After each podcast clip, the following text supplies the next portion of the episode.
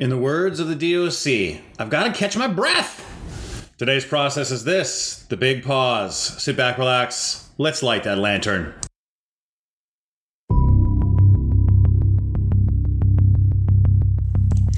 Well, hello there, Rangers. Wade Skalski here, lawyer, entrepreneur, and your guide to the understory.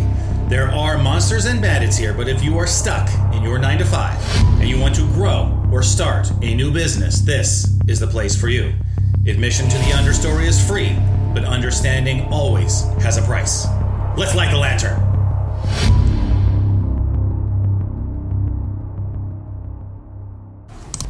What is up, Rangers? Those of you who are in the understory against your will, and those of you who are in the understory on paper, on purpose, Wade Skalski here, the understory lawyer.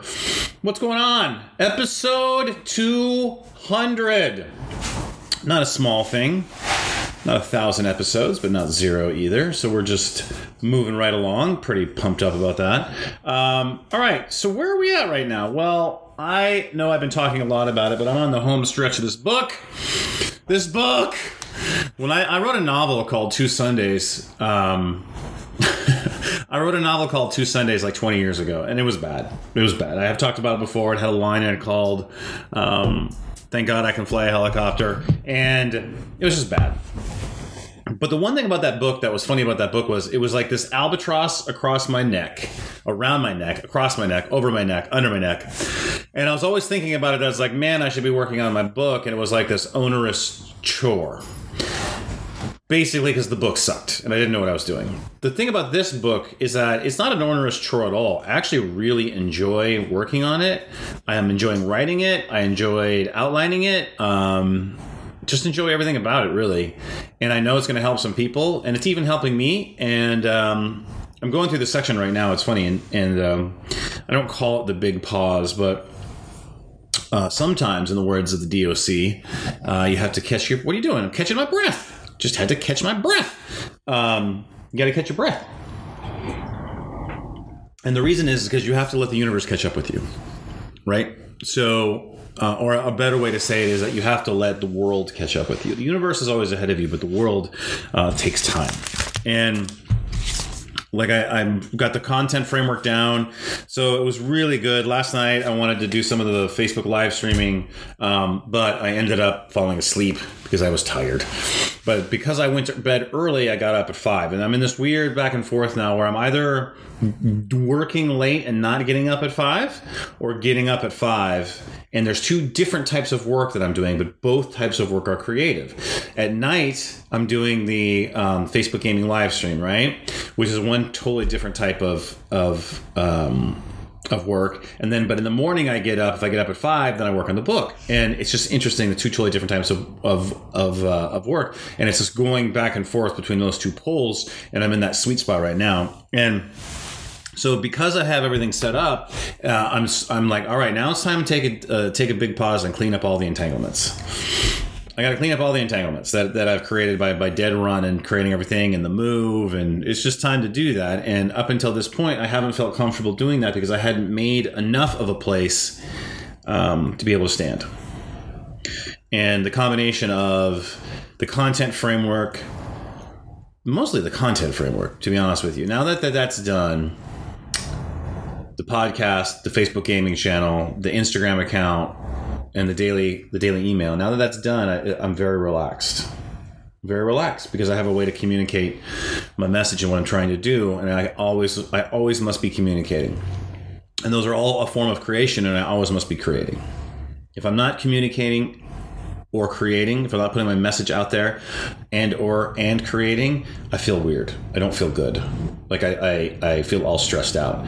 But when I'm doing that, I have a place to stand. It's a really weird thing. And, you know, not even that many people have to be listening. Almost no one has to be listening, but the universe is listening. And the universe knows why I'm doing it. And the world just has to catch up to it.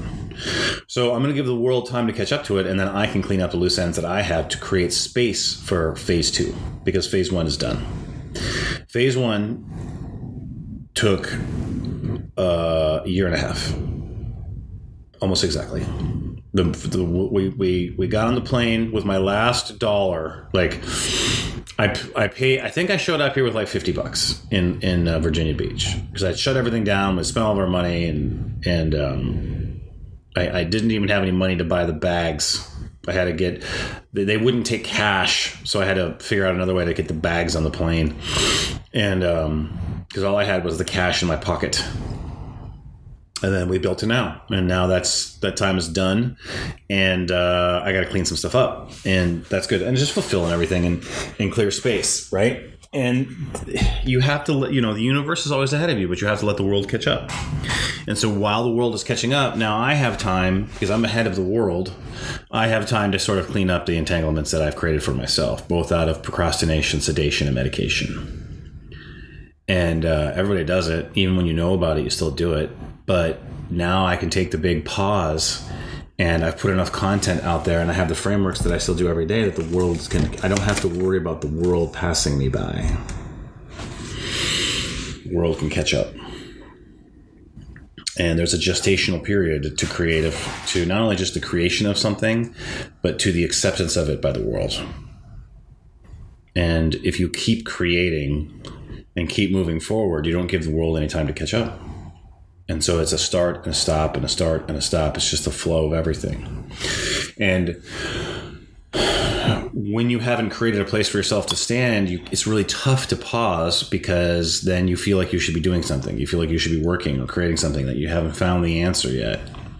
But when you make your place and there finally is a place for you to stand in clarity, calm, and creation, and you can take a pause. You don't have to worry about it. It makes you real calm. Not just in your commerce, too.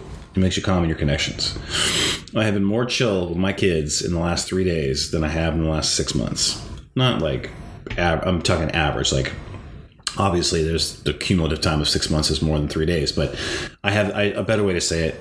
I have the best words. I'm a wordsmith. A better way to say it is I have... been the most calm with my kids in the last 3 days out of the last 6 months. And so my connections are better. I have, besides a really silly argument I got with my wife yesterday about wiping down the counters, which was no reason to get upset, but I had some stress. Also there too. That's better too. So, and it's going to get even better because over the next, we're taking a date on Saturday because our babysitter got an ACL injury, and so she had to have surgery, and so she's been out for a month, and so we haven't taken our date, but now we're going to be able to do that, so the dates will come back, and I've got some connections, entanglements I need to clear.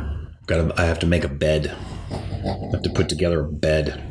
There's just been this bed that's been in a box in the garage bunker just sitting here staring at me, and I've been ignoring it, but now I get to make it because I get to take a time of pause. And just like when I was writing my book and it was an albatross, the first book, and it was an albatross around my neck because I was like, I need to be working on my book. It wasn't the right book. So it felt, when I would take a pause from the book, it felt wrong. This recent book, I can work on it and it will get done, and it's within the gestational period. And I don't feel stressed out when I'm not working on it because I know it's already done. Just editing it. And I know that it will help people. And as the world catches up with my message, the book will arrive at just the right time. It's almost done. So close. Then I have to do the book art. I have to have someone design the front and the back, and then I have to actually format it. And then I have to get some reviews, and then get the guy that I want to write the foreword to write the foreword. So there's still work to be done, even when my part is done.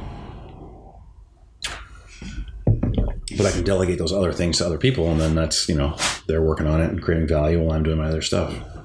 So what I want you to do is I want you to take out your Ranger Field journal. If you don't have a Ranger Field journal, take out a regular journal. If you don't have a regular journal, for the love of God, go buy yourself a journal. You need working papers. But for right now, take out your Unicorn Trapper Keeper from the 5th grade, and what I want you to do is just write out this question as a writing prompt and answer it.